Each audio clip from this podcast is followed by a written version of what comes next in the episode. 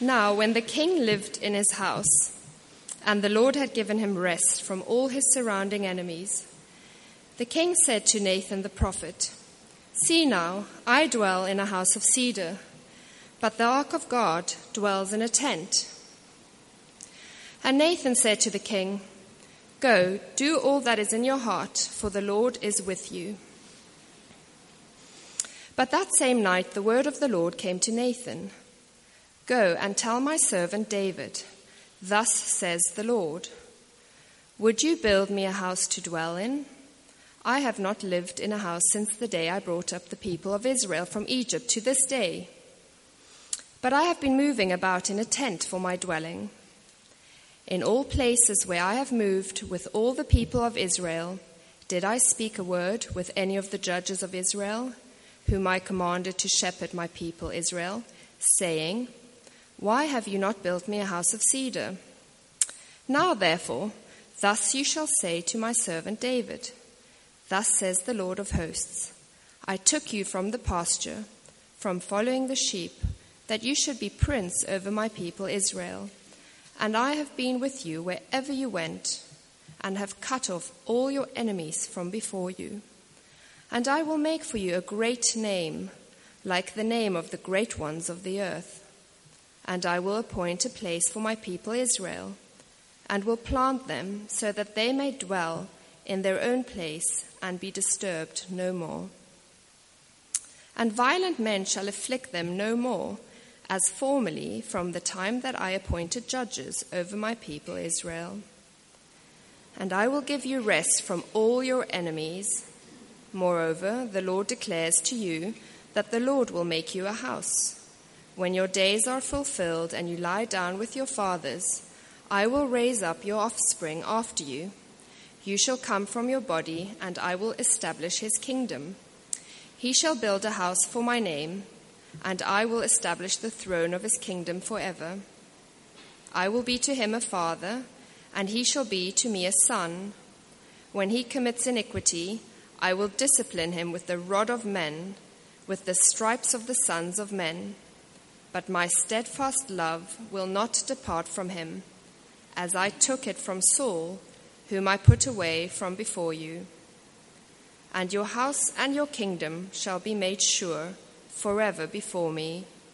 Your throne shall be established forever.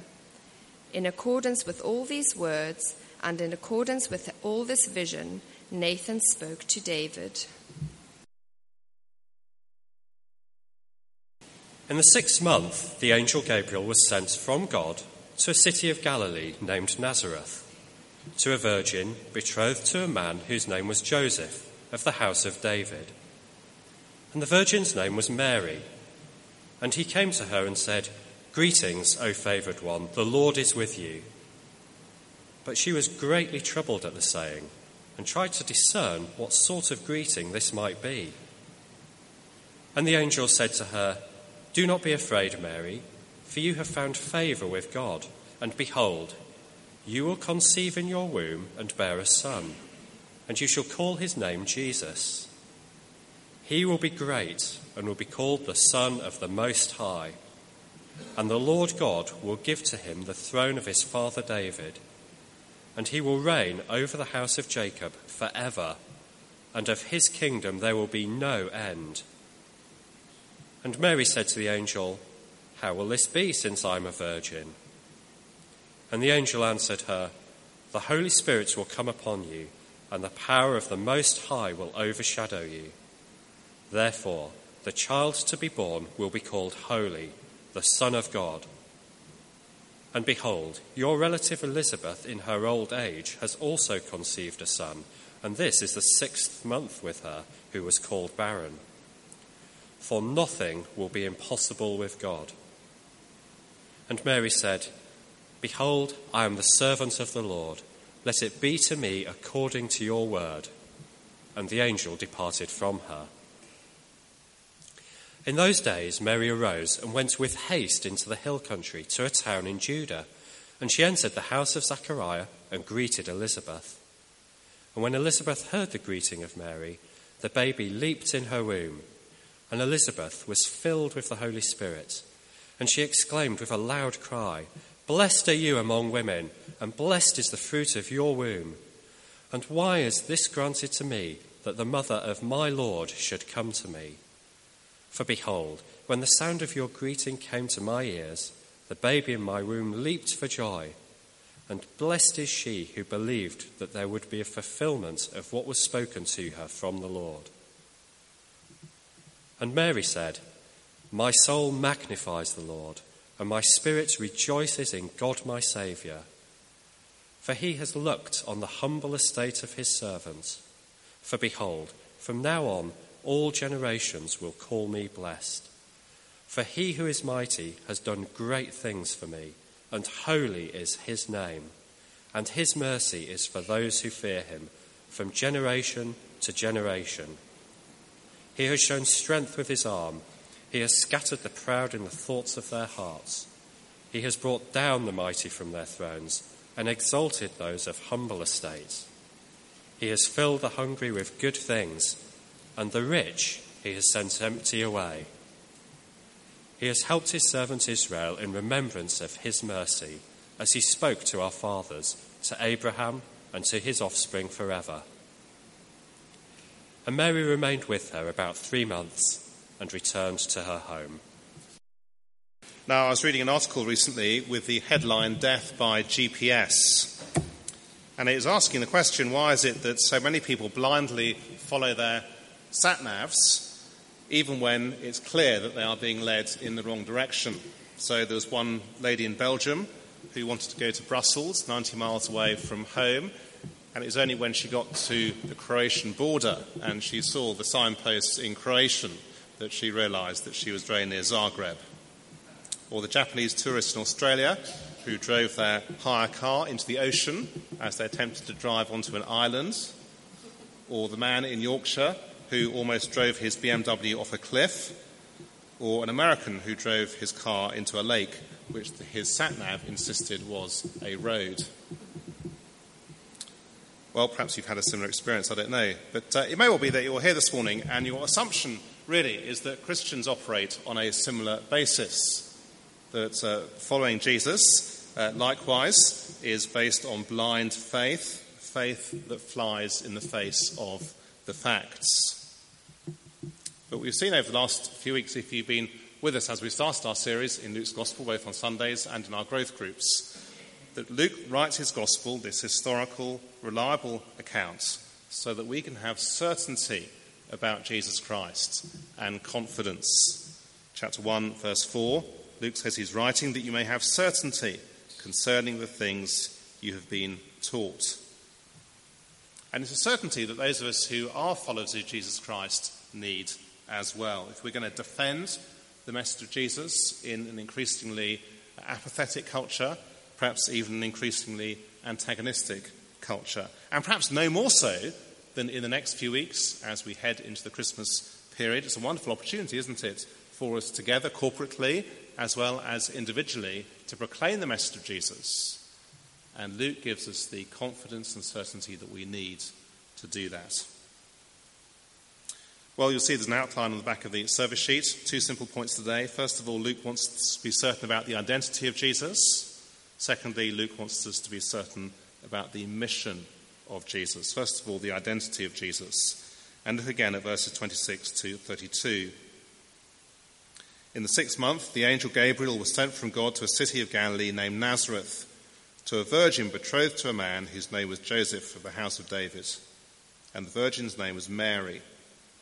And he came to her and said, Greetings, O favoured one, the Lord is with you.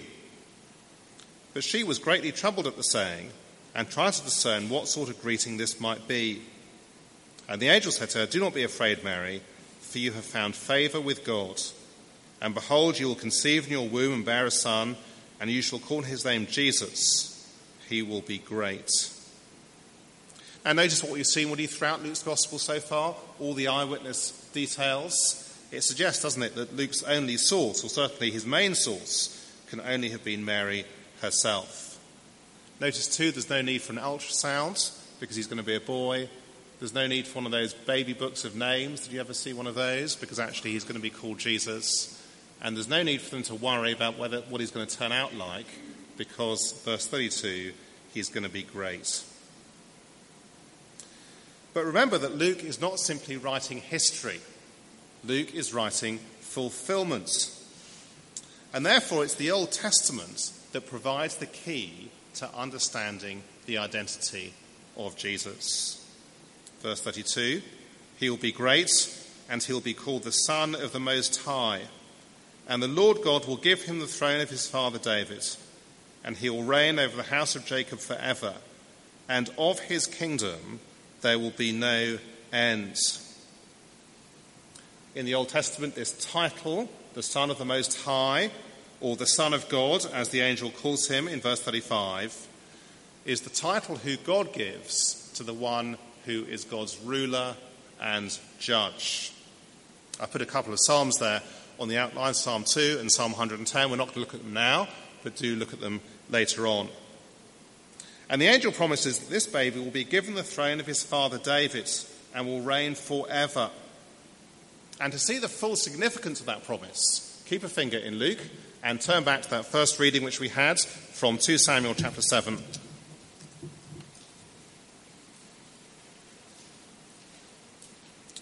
Two Samuel chapter seven, page three hundred and twelve. And this is one of the most important promises in the Old Testament. A promise made to King David. David, of course, who was the greatest of Old Testament kings. And yet, what does God promise him? 2 Samuel 7, verse 12. When your days are fulfilled and you lie down with your fathers, I will raise up your offspring after you, who shall come from your body, and I will establish his kingdom.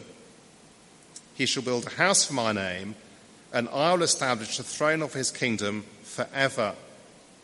And then verse 16 And your house and your kingdom shall be made forever before me. Your throne shall be established forever. What is the promise? Well, the repetition's the key, isn't it? That one of David's descendants will be established on the throne forever. It's a promise that is repeated throughout the rest of the Old Testament.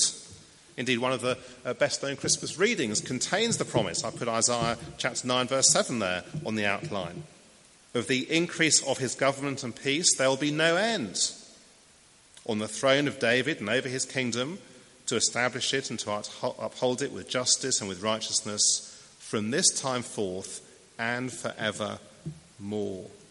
A perfect king, a king who will deal with everything that is wrong in our world, a king who will rule rightly, justly, fairly. Now, it's a promise that was never fulfilled in the Old Testament because of the sin of Israel's kings. And therefore, we see here in Luke is the glorious announcement that this king who is going to be born will rule forever, God's forever king.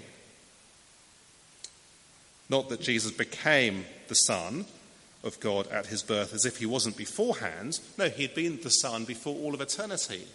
But it's at this point that he breaks into history for all to see.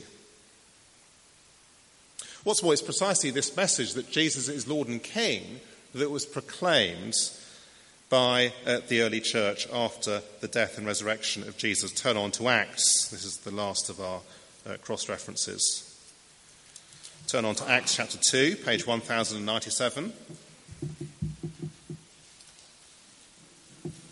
Here is the Apostle Peter preaching the first Christian sermon, if you like, the first sermon after the ascension of the Lord Jesus uh, to heaven.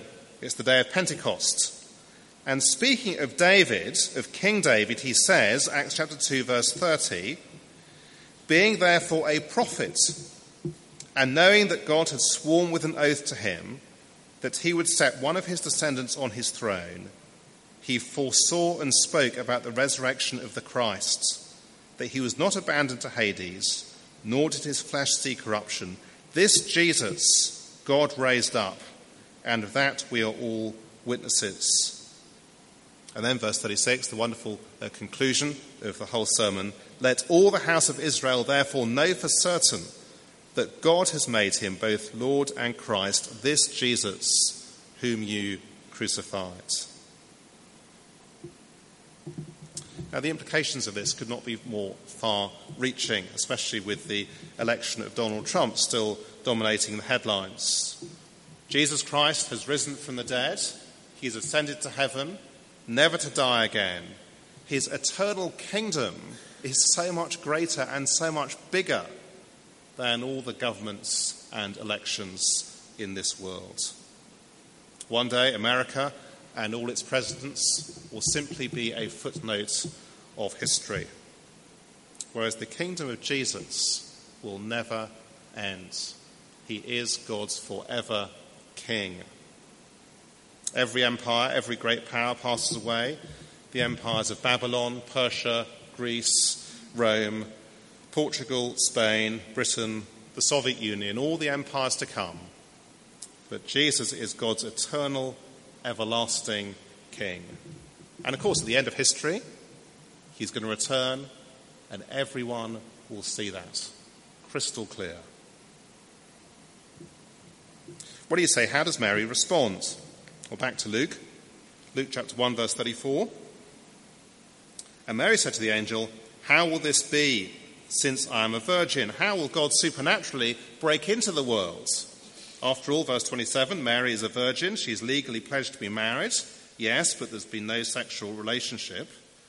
Well, the reply, verse 35, the angel answered her, The Holy Spirit will come upon you, and the power of the Most High will overshadow you. Therefore, the child to be born will be called Holy, the Son of God. Now, I guess many of us will have friends for whom the virgin birth is one of the great stumbling blocks of Christianity. How can you possibly believe this kind of thing? But ultimately, of course, it boils down very simply to our world view.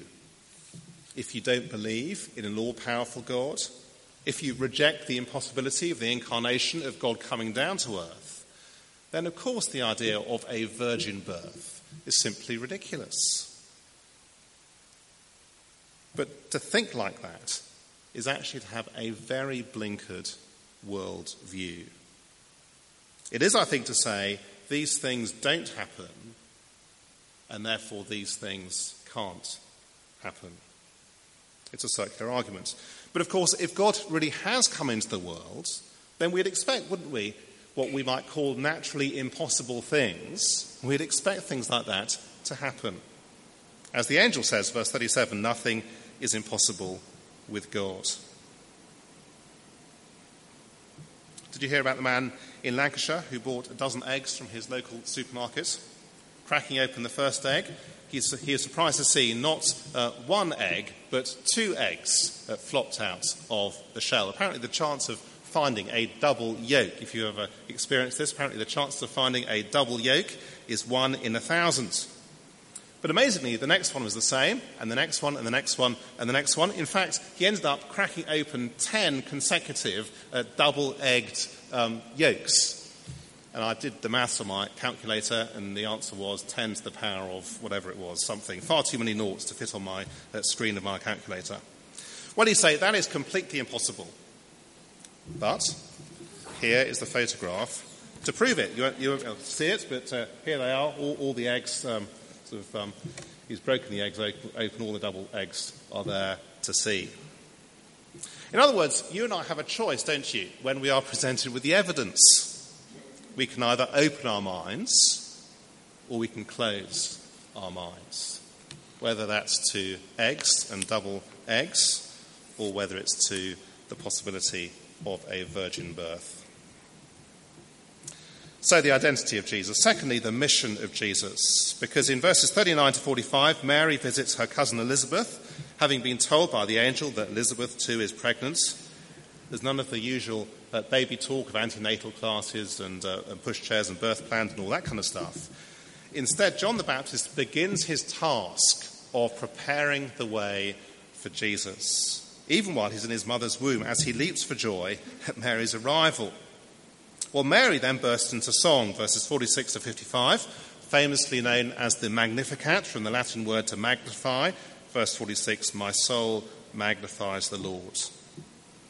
And her song contained two of the great themes of Luke's Gospel, which we're going to see time and time again as we go through Luke's Gospel. The first is the theme of salvation, of rescue. Verse 47 My soul rejoices in God my Saviour. Verse 54 In remembrance of his mercy. And we'll see next week as we look at Zechariah's song that that theme is unpacked much more. But notice really throughout um, the Magnificat how different the real Mary is from the Roman Catholic view of Mary. Notice really back in verse 28 how Mary is the beneficiary of God's favour rather than the bestower of God's favour.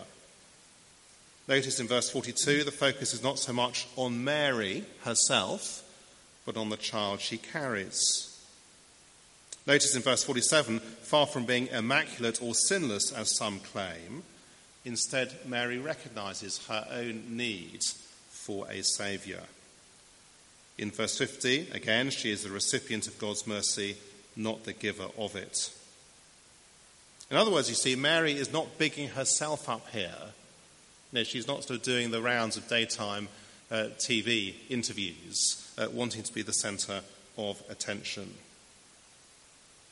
And for the, for the Roman Catholic Church to proclaim how great Mary is, you see, can you see how very different that is from the way in which Mary sees herself? In need of a Saviour. Which is why, rather than magnifying herself, of course, actually what she does here, she's magnifying God. She's delighting in God and saying how great He is. What does that mean to magnify God? After all, you and I can't make God any bigger than He is, can we? But of course, we do naturally make God smaller than He is. We turn the telescope round, and if you've ever done that, you know, you look through a telescope, it's meant to make things look bigger. But actually, what do we naturally do with God? Well, we turn the telescope round, don't we? So that actually God becomes smaller.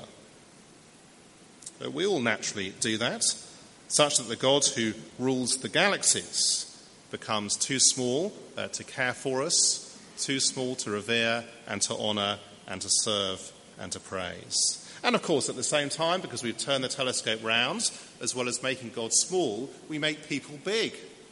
Again, it's what we all naturally do, isn't it? We, we naturally magnify people human cleverness, human greatness, human achievements. In other words, you and I live in a world which is uh, bent on deconstructing God, making God small, and constructing human greatness, making humanity big.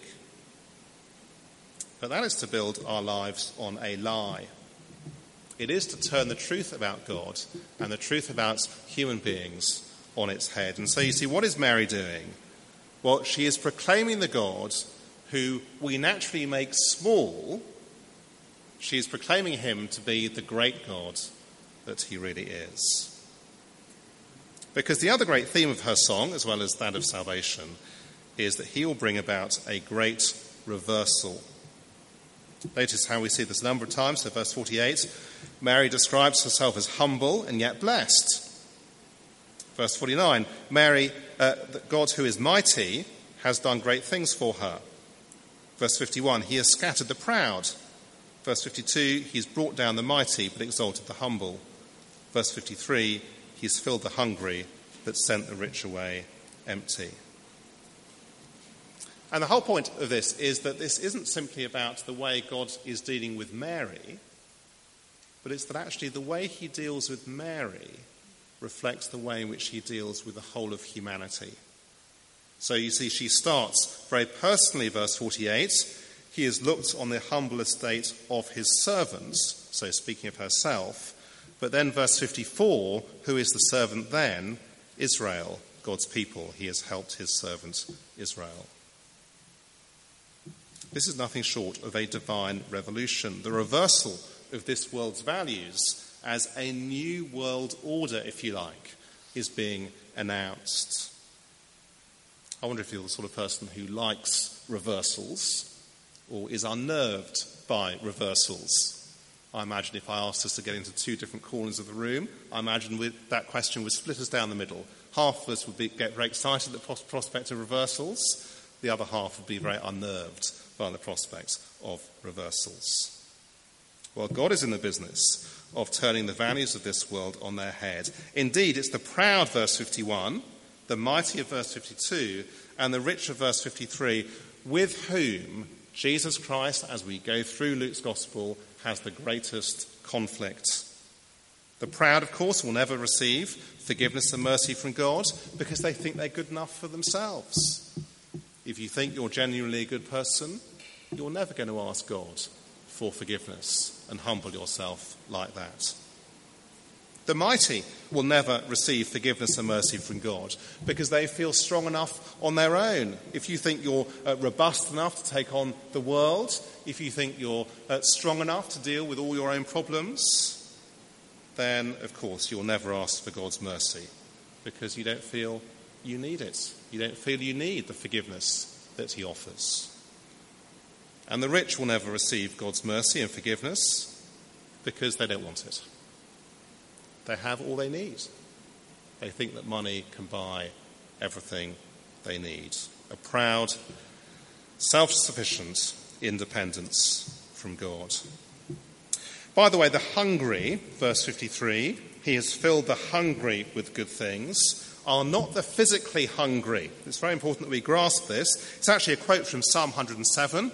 I put the, the verse in Psalm 107 on the outline. For God satisfies the longing soul, and the hungry soul he fills with good things. So the hungry, both in Luke and in the psalm, are the, spiritual, the spiritually hungry. Those who, whether they are rich or poor, they recognize their spiritual poverty. They recognize they have nothing to give to God. They recognize they need His mercy and His forgiveness. They long for the salvation that God offers. They might be materially poor or materially rich. As we go through Luke's gospel, there are plenty who are materially well off who recognize that. Fishermen, a leading synagogue ruler, a rich tax collector, a senior military officer, who all demonstrate this spiritual humility and hunger, as well, of course, as the leper, the prostitute, the outcast, and so on. So maybe you are a somebody. Maybe you're here this morning and you think that before God you're a somebody as well. Well, please grasp from these verses that God opposes those who imagine themselves to be a somebody. Or perhaps you think of yourself as being a nobody. And perhaps you regard yourself as a nobody before God as well. Well, please grasp from these verses that God cares for the nobodies. Jesus' salvation, you see, results in a spectacular reversal because Jesus is God's forever king. He's God's appointed ruler and judge. Which means it's not the mighty, the impressive, the powerful who have the last word in this world. Jesus has the last word.